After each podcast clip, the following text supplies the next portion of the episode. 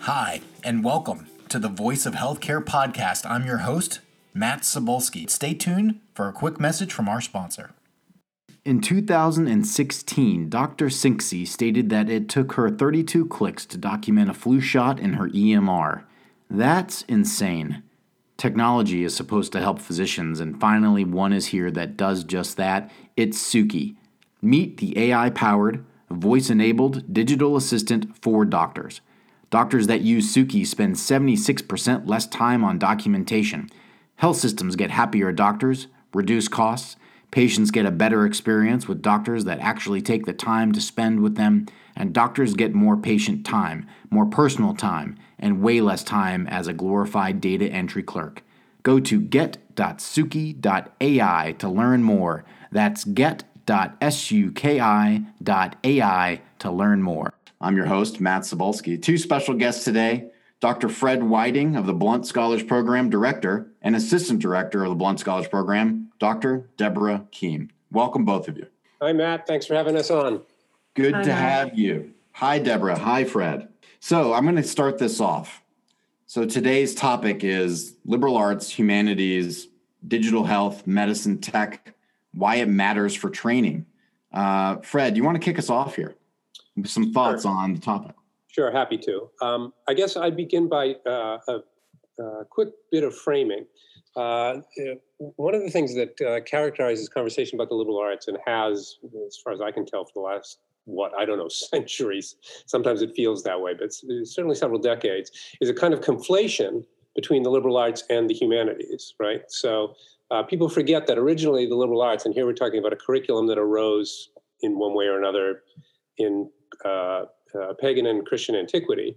Um, w- there were originally seven, what, they weren't disciplines as we would ordinarily think of them, but they were topic areas, right? So you had the trivium, grammar, rhetoric, and logic, and the quadrivium, astronomy, music, uh, arithmetic, by which the ancients meant algebra, and uh, geometry, by which they meant plane and solid geometry, obviously not Cartesian, which came later, or other kinds of geometries. In any case, um, if you look at those, uh, you know, what becomes clear, and what is certainly clear in, in those things that we've identified as the leg, uh, legacy um, disciplines in the liberal arts, um, is that they are not uh, predominantly humanities. Humanities is part of it, but so are the social sciences, uh, and so the natural sciences, right? You think of algebra uh, or arithmetic, geometry, um, astronomy, all of these are uh, math heavy, uh, and uh, music even, uh, when you think about it that way. So, um, And it's actually remarkable to me when you listen to people in the public sphere speak about uh, a liberal arts education. I'm talking about people that are sometimes people that have actually attended liberal arts institutions and are among the most um, uh, ferocious exponents of a liberal arts uh, education. It's odd to me that uh, the liberal arts gets conflated with the humanities. It's part of the equation, but it's not all of it by any means. Uh, and so that's the first thing that I would like to do is make sure that we understand that when we talk about liberal arts, if we're going to use a disciplinary model of um, thinking about the liberal, art, liberal arts, which I don't think is actually the best way or a complete way of thinking about it. But if we were to just confine it to a, you know, a laundry list of disciplines, it would be the disciplines that you find in the average college of arts and sciences at a research university, right? So like my own university, you're talking about twenty-four, twenty-five different disciplines. But among those disciplines, you would number Uh, chemistry, physics, biology, biochemistry, right? Um, non-applied mathematics. All of these would count as part of a liberal arts education. So that's the first thing I wanted to say. I think the transition here from sort of baseline is, tell us about the Blount Scholars Program and what you're trying to do for students. And then we'll transition to why is that important to medicine? Why is that important to tech? Why is that important to digital, the digital future? Uh, okay, although, uh, so I'm going to let Keene field that one, but I want to stick in one more comment before uh, we let Keene uh, take that take that up. It, it, and it's this, it's a broader, and the reason I want to do this now is because Uh, we're doing a rather more, uh, what I just did is a, a bit more theoretical or abstract stage setting for a more precise conversation that you're interested in, which is the relays between this kind of education and the, the more applied pursuits or local activities and, and job stuff. Okay, so the second thing that I like to say is this. Here's another thing that's like completely um, perplexing to me. It's actually not entirely perplexing to me, but it ought to be, it ought to jar us. Um, uh, if you look at the, the curriculum that I just described, which is the sort of the trivium and the quadrivium, these were fundamentally understood, liberalis, this is what liberal arts comes from, those disciplines that were befitting a free person. Now, there's problems with that in the ancient world because free person meant free man, and these are slaveholding societies. So there's already a set of historical ironies in play here. But nevertheless, that freedom is not just...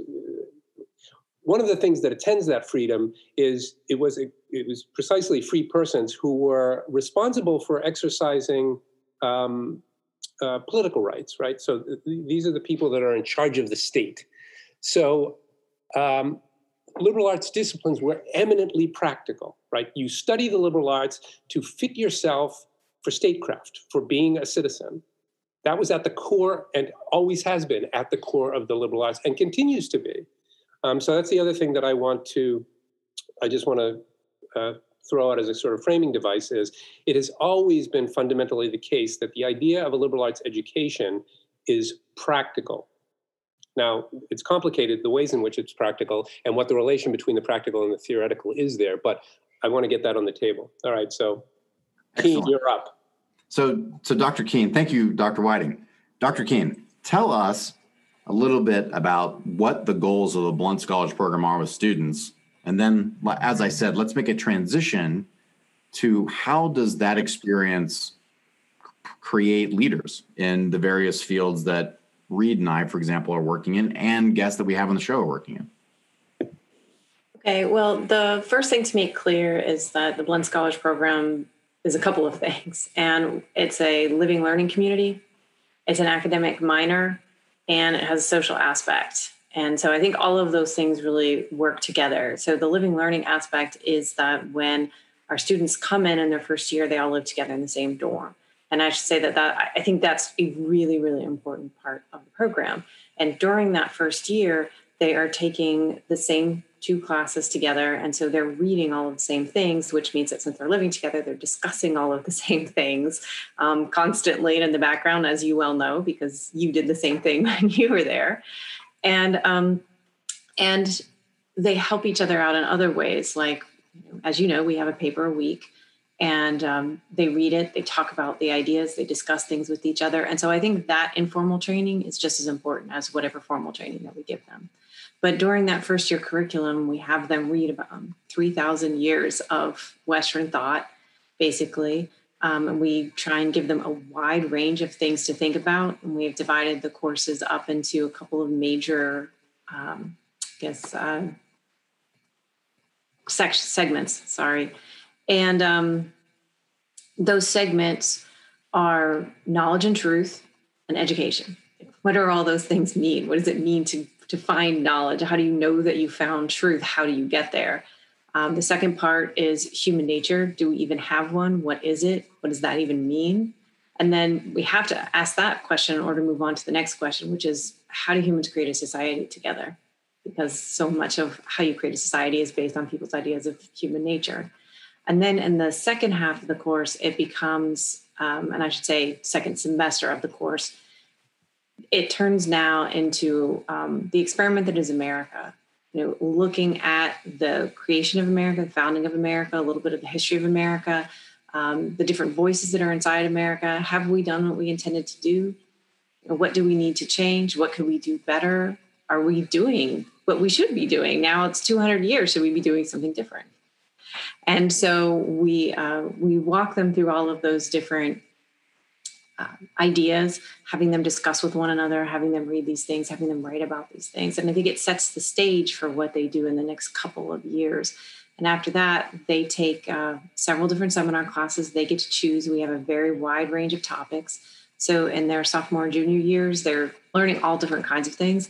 And then finally, in their senior year, they come back together again as a group and take their capstone course, which sort of mirrors the first uh, year course, in which they talk about worldviews, you know, how they see the world, how other people see the world.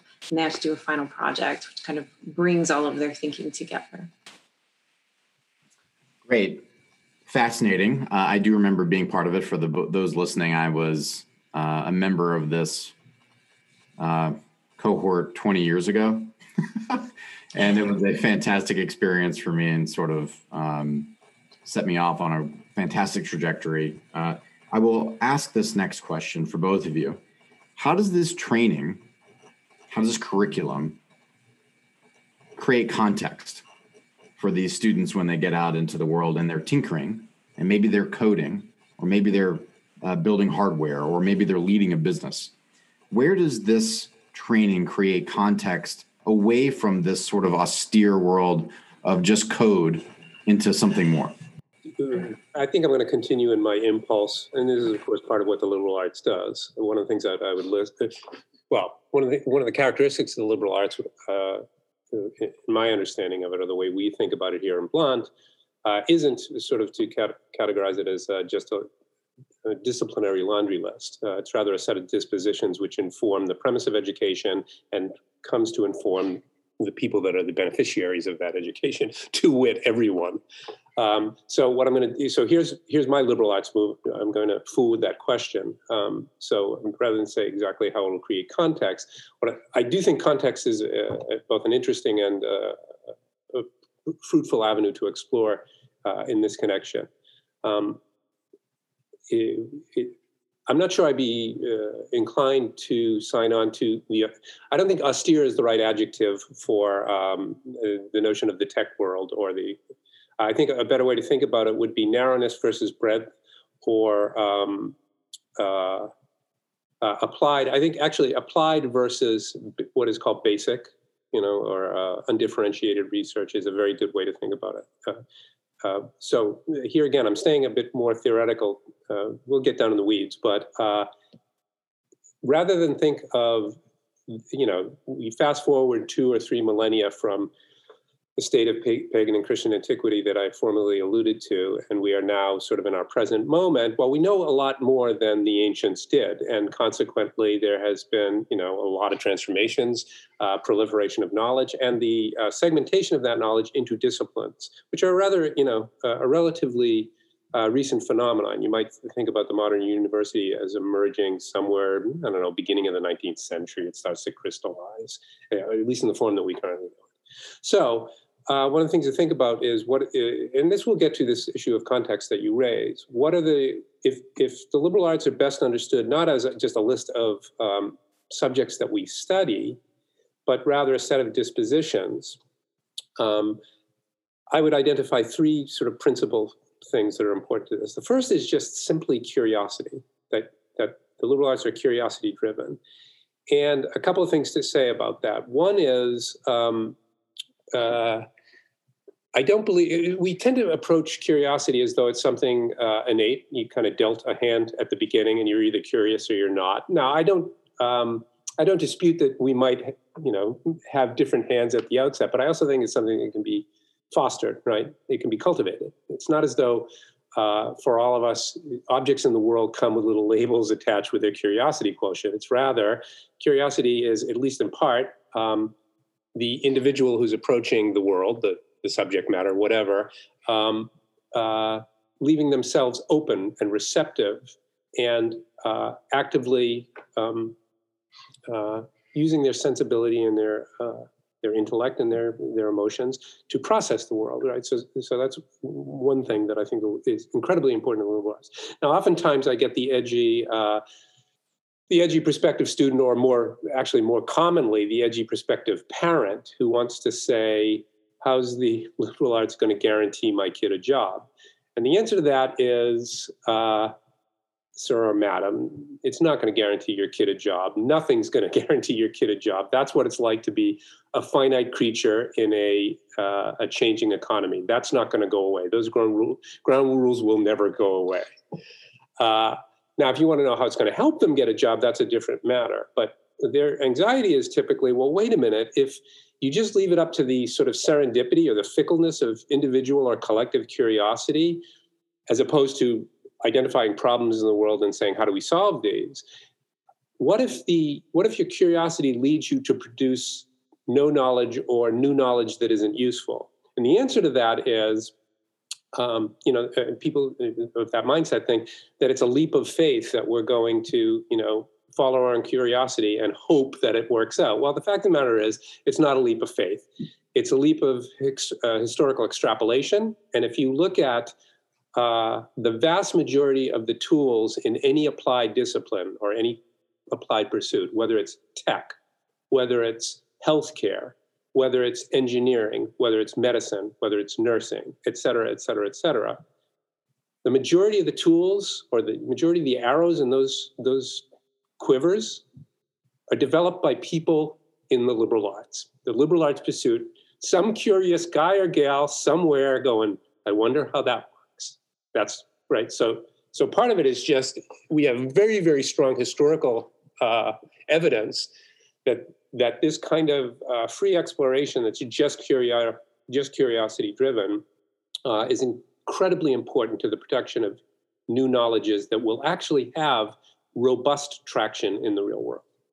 Okay, two other things that I would say uh, characterize uh, a liberal arts education. Uh, one of those is holism. Even the most maniacal practitioner of his or her discipline, uh, and when you descend into it, you, you you start to think that your own discipline, I'm in English, right? So when I'm doing literary and cultural analysis on a text, I think, yeah, this is like the key to all mythologies. This is going to explain everything. But truthfully, I know better. Uh, and I can even think of it in terms of the practice of my own discipline, right? So I want to read uh, Moby Dick to figure out what it tells us uh, about America, okay, or about the, the culture in which it was produced and initially at least consumed. Well, okay, so I ought to know some stuff that's t- typically in the wheelhouse of, uh, of an English professor, which is a formal analysis, some things about how language works. Maybe I need to know some stuff about grammar, et cetera, et cetera. But if that were the only kind of reading that I would do, you'd have a sterile product indeed. But if I knew some stuff about, oh, I don't know, the uh, this uh, the class situation in the United States in the nineteenth century, or uh, uh, sexual and gender norms and how those play out uh, on the all-male enclave of a ship at sea, a man of war, or uh, a whaling ship. Uh, or if I wanted to know something about, or if I had, you know, under my belt some um, some set of tools to enable me to do psychological analysis based on the way characters speak to one another, uh, or economic analysis, the kinds of uh, the kinds of men that went into the uh, the merchant marine or the whaling fisheries or what have you. Okay, you see where this is going, right? Um, all of uh, uh, whatever you do, I can't imagine the job that you would do where you just had to know one thing. Anything that you know outside of whatever the specialization is you need to perform your trade or task uh, will help you be better at it. And sometimes it's not just will help you be better like it's some kind of window dressing. Oftentimes it's like absolutely requisite. You you you. You've got a chemie degree, you get hired on a, a team that's doing Superfund cleanup, and they've got to attend to all aspects of what it's going to take to do this Superfund cleanup. Well, you better know some stuff about um, public policy. That's not a part of a chemie degree. You ought to know some stuff about maybe gender in the workplace. You might want to know some stuff about race in America, because I'll tell you where the, the cleanup fund sites tend to be, where poor folks live, and also where people of color live, right? So now you've got to... You know, you might want to know some stuff about ec- economics, along with obviously the kinds of skills that you would learn for your chemie degree. I'm not saying those are irrelevant, obviously. Just so, second thing in a, a liberal arts disposition would be holism, and then the third is reflexivity, or as they say, as psychologists and sometimes people in education call it, metacognition.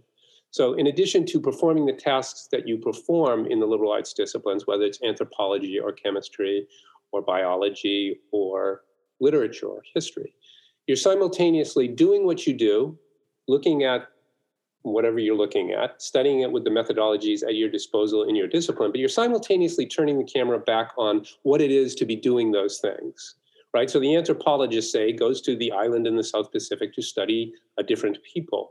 And uses the tools that he or she possesses, uh, that the discipline has yielded to understand this new culture. Uh, but at the same time, they might ask questions. They might do a version of Heisenberg. What does the, how does the instrument here change the actual phenomena that it's measuring or assessing or whatever?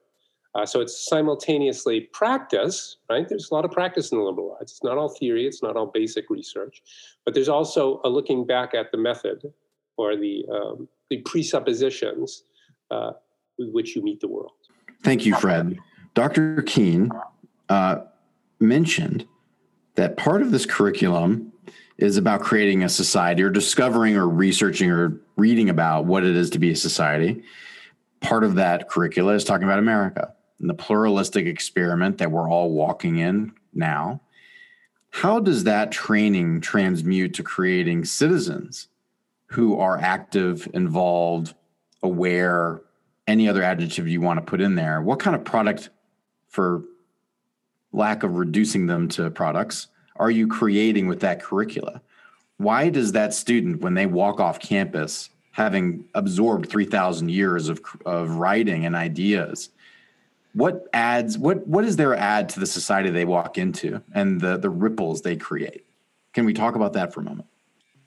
Oh, absolutely. Um, I think that it's it goes beyond to the history that we read. I mean, obviously you can't think about and ponder things that you don't even know exist.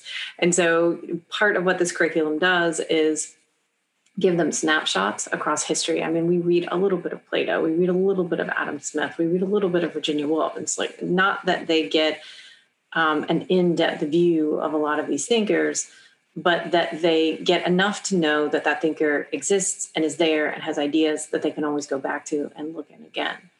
Um, and going back to the living learning thing, I would say probably one of the other and more important aspects of the program and this kind of education and kind of thinking is that the students are sharing all their experiences. And so, yes, a lot of our students are from Alabama, but a lot of them aren't. And when we read these readings and talk about these things, a lot of the time they're amazed to find out that students, people their own age, living in other parts of the country have vastly different experiences than they do. And so from a younger age, I think that a lot of people, because you know, some people don't really get out there until they're in their twenties, but um, these students are learning from each other about different places in the United States, how people think there, how they live there and work there, ideas that come from there, and they can share those with each other and discuss them. And I think that's an extremely important aspect of how they learn and what they learn while they're in the program. So, uh, Reed, you wanted to ask a question here. Well, um, yes, I wanted to ask about Doctor Whiting and Doctor Keene. If maybe you could ex- tell us a little more about the Blount Scholars Program in regards to how many of your graduates go on to be in the medical field, since our primary focus here is uh, in healthcare. And of that also, are the majority of those graduates still focused on a biology, a chemistry, another, quote, medical major, and they just take the Blount Scholars Program as their minor in that? Thanks. That's a great, great, and um, uh, there's a lot in that question, a lot to answer. So uh, here's a few scattered remarks. Um, the first, oh, okay, so one, uh, which is going to be disappointing is, I don't actually at the moment, I could probably check, but it would take me a little while. I don't have uh, sort of hard stats for you in terms of, I don't know, the percentage of our ranks that wind up going to the health professions, but I think it's substantial, although it's probably worth mentioning uh, several things that you uh, said uh, it's worth fleshing out. Um, the first thing is that uh, one of the things that the Blount program, for for for intellectual reasons as well as other reasons, social reasons, I guess you might say, um, is uh, is fundamentally com- committed to the idea of diversity. And by diversity, I mean the things that you probably thought I meant when I said that. So, you know, diversity in race and ethnicity, for example, diversity according to uh, gender and, and sexual orientation, these kinds of things. Absolutely. Uh, we're also committed to class diversity, which doesn't get uh, talked about much in this country because we still delude ourselves that we're a classless society. Uh, but these these are very important things. And um, uh, we pay a lot of attention to them. But the kinds of diversity that I want to talk about in connection with your um, question, Doctor Reed, is um, uh, we're, we're committed to intellectual diversity and ideological diversity as well as those other kinds, right? And so what that means is that we are very careful each year in the class that we admit to make sure we've balanced uh, students' interests in terms of what they might go into or what their major might be. Now, oftentimes that's not clear, and that's in fact the best kind of student for us is the student that's got no idea, wants to view college as a kind of uh, petri dish where they, you know, where experimentation uh, takes place. Um, But we have a lot of students that, you know, have some some uh, presentiment of what they might like to do. And so we try to balance that out. Okay, so um, the second thing you mentioned is that it's a minor. And this is absolutely crucial to the structure of the program. That is, um, we are interested in having Blount be a minor because we think of it as a, a, a vital component of any education, whatever a student majors in, whether they major in any of the applied domains, business or law, pre-law, uh, engineering or what have you, or they major in something that's more traditionally recognized as the liberal arts, whether it's psychology or music or art or history. Um, we want them, the last thing that we want is for them to be in a kind of monoculture of that particular discipline.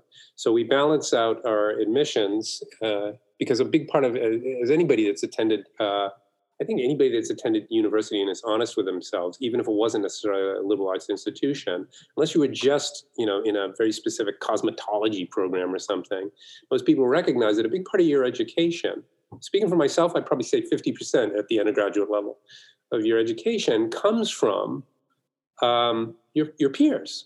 It, just what your your fellow students, both what their ideas are, what they where they've come from, what they know, how, how different their perspective and orientation is on the world, right? So, um, uh, those those two things are incredibly important for us. Um, you know what, though? Actually, now fleshing this out, I think I've lost the thread of your the thrust of your. Well, okay, as I say, I don't have uh, hard stats for you in terms of the health careers. I will say this, we, we've got what you might expect in terms of there are many students graduating each year that have majored in something like health sciences or maybe chem or biology um, that uh, then go into, uh, apply to med school, for example, or work in uh, some other aspect of the uh, healthcare professions.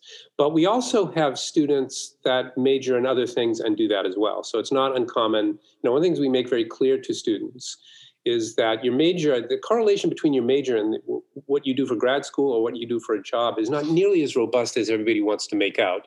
The people in admissions at colleges and universities want to say that this is so because they take the, you know, the short path to recruiting, and it's m- much more easy to come up with a, a, a fast and simple instrumental logic about career preparation, and that's what your college is about. It's just, it's cleaner and easier to do. Unfortunately, it's not nearly as accurate or as a- adequate a representation of things in the world as uh, a more complicated uh, account of this. So we will have students every year that might major in anthropology, or with some emphasis on medical anthropology, or they might major in music, but nevertheless they get their uh, prerequisites in uh, in the sciences to be viable candidates uh, in medical school. So I don't know. Does that get it? Does it get at your? Yeah, um... yeah, absolutely. You know, I'm I'm going to end with a final question for you both. Um, every time we have a show, we try to get people to have sort of like the last word. You know, um, and I want you both to think for a moment. Uh, our our listener base is, we have clinicians, we have entrepreneurs, we have business people, we have C E Os, uh, we've got venture capitalists. Um, we've got it all listening to this. Uh, they are centered throughout the world. In the United States, we have a great uh, amount of listeners from Boston, San Francisco, D C, Austin, Texas. Um, the centers where creative business and creative tech is happening. If you knew that they were in front of you right now, because I guess effectively they kind of are, what would you tell them about the value of liberal arts and humanities in a closing statement and the application to their everyday in the tech world and the healthcare world? The, the funny thing is, I think a lot of them understand some of this already. Um, they probably know more than anyone does right now that what you go to college for is probably not what you're going to be doing ten years from now and twenty years from now and thirty years from now. And the world isn't like it was, you know, back when you graduated from college, you got your job, you stayed in that job for forty years, and then you got your watch and you retired. Um, now everybody is moving around and changing, and the the um, the majors that they got don't necessarily really have a one-to-one correlation with what they do. And so once again, I'm just going to go back to the idea that having a liberal arts education, having a bit of a broader education, kind of helps you understand and see what possibilities are out there, um, helps you to be able to think outside maybe necessarily a more narrow lane than, than you normally would. And I don't think, you know, a lot of people talk about this idea of soft skills Um, that come with the liberal arts. Although to me, that always seems really strange because, you know, these soft skills that they talk about are things like critical thinking and the ability to write well. And to me, those things are hard skills. I mean, if you can't effectively communicate your ideas, whether it's in writing or through speaking to someone else, you're not getting anywhere in any discipline um, very far. And if you can't think critically and question yourself and understand whether or not you're going in the right direction and be able to do that effectively and uncomfortably, then again, I don't think you're going to be getting very far and wherever it is that you want to go. And I'm not saying that the liberal arts have a corner necessarily on those um, types of training or types of thinking, but I think in the long run, our students are getting more practice while they're in school with doing these kinds of things. So when they want to get when they get out, they're a little more used to doing those things. Thank you. Fred, same question, same theme. Got it. Okay, yeah. First thing I want to do is second what Keene just said, in the sense that I think there are an enormous number, like the data, I won't even bother to rehearse it, and you guys probably know it better than I do, but the data coming out of chambers of commerce all over the nation, and as well as tech firms and healthcare professionals, practicing physicians and so forth, is absolutely overwhelming about the um, about the efficacy, the utility, the desirability of studying the liberal arts, or having a in keeping with my, my push to make uh, our understanding of the liberal arts more a disposition, a matter of uh, uh, an attitude towards education rather than just a laundry list of things you might study. Um, uh, it seems to uh, the, the the just the data on this is overwhelming. So the question arises: how comes it that there are still people that don't get this? Now, I think there are in the audience that you identified for us in this question. I think there are people that don't get it. Um, uh, they may be really successful. I'm not sure. If I were a C E O and wanted to do new things or interesting things and make a lot of money, I'm not sure I'd hire them. Um, but, you know, I mean, you only have to go back to, Steve. Okay, so Steve Jobs, what did he study as an undergraduate? Typography. What does he say about Apple? It's where technology meets the humanities and liberal arts, okay? That, that, that's a pretty good spokesman for what we're talking about here. What I would say, and I like your caveat about, you know, you didn't want us to be necessarily too, um, you can say polemical, but, you know, sort of too aggressive. I'm perfectly happy being aggressive. In fact, I think a big part of the problem here, I think I might model the, the problem with people not getting this as twofold. Part of it is just, uh, what, a sort of function of Madison Avenue or the admissions professionals that, you know, increasingly uh, accompany the corporatization of the modern university. In order to compete for students, you need the short line, you need the soundbite, right? So people say, what's the liberal arts going to do for my kid's career? And my first thing is, how long have you got? Because if you're looking for the ten-second soundbite, I don't have it. And moreover, right, right. The disciplines that I engage in and the education that I advocate is precisely committed to the rejection of ten-second soundbites in order to explain the world. The world's a lot more complicated than that. The easy questions can be dispatched that way, but nobody's interested in the easy questions. The questions that confront us, that are worth solving and worth thinking about, these are hard questions, and they require sophisticated tools. So, so part of me um, uh, sort of wants to get that on the table. Uh, that I, I think, I think there are a great number of people out there that are already uh, involved in these professions and these communities that recognize the importance of the liberal arts. I think there's also a problem on the part of, quite frankly, the people that practice and do the liberal arts. Here I'm talking about my colleagues, who sometimes put my teeth on edge when I listen to them talk about this stuff, because what they do is tend towards, you know, uh, lowest common denominator explanations, which uh, hew to, uh, you know, the kind of thing that uh, Keene was talking about, which is soft skills. They're not soft at all. They're not always um, entirely quantified, although they are sometimes that, but they're hard in all kinds of different ways. Uh, and so uh, an important, you know, typically an education, here's something we didn't get into, but I, uh, you can edit it out if this is too late in the game. Typically, uh, we've got a, a, a kind of problem in the way we approach education in this country. And you sort of began with it, Matt, in, in setting things up, in the sense that um, the, what the philosophers call the extension of a word, or the, the phenomena in the world that a term can be applied to, uh, is often quite... Uh, quite complex, quite diverse, and it is particularly so in the case of education. But two sort of main prongs uh, of uh, the way we think about uh, education is strictly sort of career preparation or vocational preparation, right? And then the other one is a sort of um, what we might say is a soul project, a project about the development of the individual, or if you prefer, an existential project, right? And typically when I listen to my colleagues talk about the liberal arts, they haven't thought through sufficiently, because they themselves practice the liberal arts, so it's, I think, self-evident to them and it's what they do. They haven't thought through the kind of relays that you guys seem to be wanting to excavate with this podcast, which is, don't talk to me, don't give me like some fuzzy account of soft skills. If you're going to be in the game of explaining how this actually helps you make money or helps you with your career, I want precise accounts of what goes on. I want...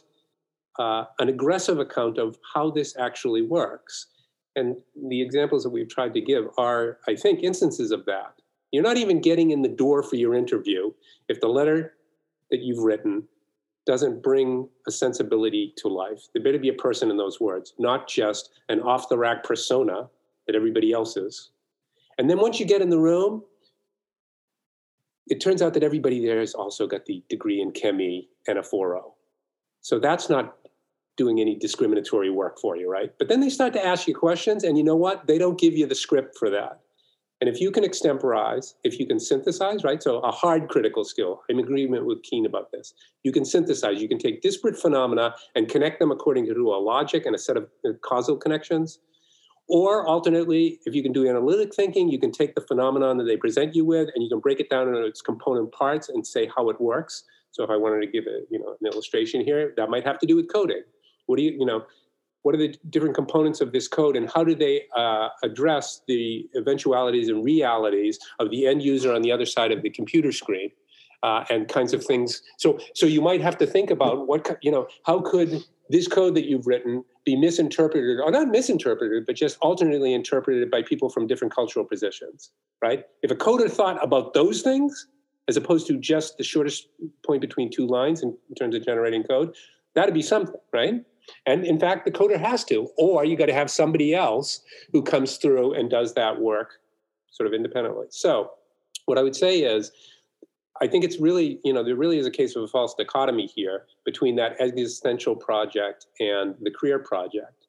If you don't have a career, if you're not making money, you, I mean, that's that's part of existence. That's an existential issue in and of itself.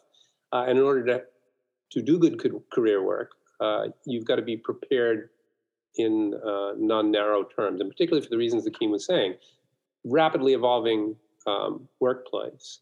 Uh, the idea of mastering a body of content, right? Uh, what, what would happen if you just thought Fortran, if you just mastered Fortran, you'd be done, right? Well, you'd be a dinosaur now, right? Okay. Uh, but if you actually mastered some things about thinking systematically about what coding is, or what the relation between artificial languages and natural languages is, uh, or thinking about Uh, the relationship between structuralist anthropology or structuralist literary studies and the actual model of ones and zeros that are in computer code that are that underlie every other language um, that we talk about, then you'd actually you'd have a general framework for adapting when Fortran was no longer the thing, when then it became C plus plus or JavaScript or what have you. This has been the Voice of Healthcare podcast. We'll see you next time.